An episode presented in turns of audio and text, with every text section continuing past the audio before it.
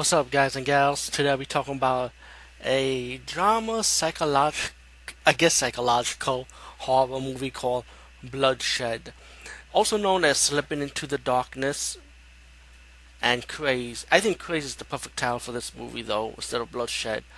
There ain't a lot of bloodshed going on in this fucking movie, but that when I first saw this movie, that's how I saw it, as Bloodshed. So I have to go with that title.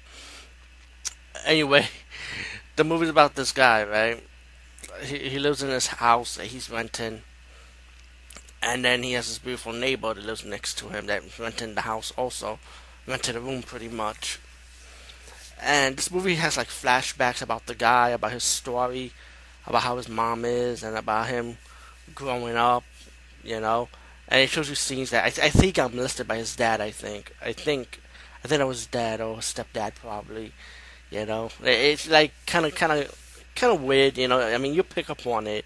You know, so the guy was really fucked up on his own right. You know, like, you know, he he, he got his parents they, they thought he was retarded.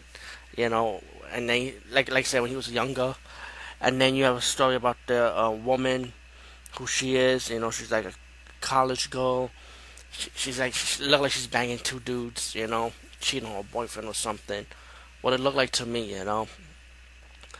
And um, but the neighbor next door, the lead actor, he's he's infatuated with the woman, and then as as the movie drags, it just drags on until you get to the murdering part of the movie.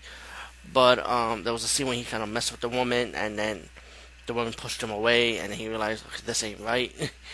And then one day, the woman that he's infatuated with ended up dying, drowning in the bathtub. You know, like she suffered like a stroke, like or something. Like, I don't know what she did. I don't know. It's like a health thing, you know. Um, so he, instead of calling the cops, he decided to carry the woman in his bedroom, you know.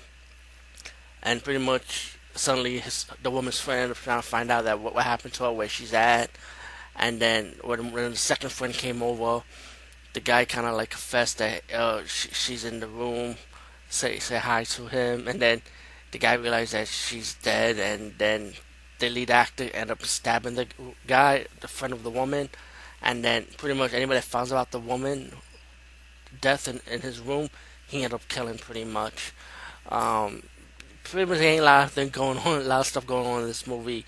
You know, like I said, there's probably a few deaths in this movie, very few, very, you know, it's not really all that, you know. But the, the way the guy is, he's kind of crazy, he's kind of fucked up, you know. So it's kind of like his his his mental illness. And, and I don't want to make fun of mental illness because I'm, I'm kind of crazy myself too, but not like this crazy, not like that, you know.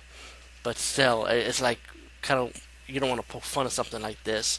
Um, Bloodshed does have a has a has a simple ending, you know. Pretty much, uh, I, I don't want to ruin it. I'll let you guys check it out for yourself. But you can check it out on YouTube. I actually seen it for free, you know, because I, I sure hell wasn't gonna pay for this shit. Anyway, Bloodshed from nineteen seventy-eight. I say check it out anyway. It's it's a bad movie, but it's one of those bad movies that makes you want to say, yeah, whatever, what the fuck.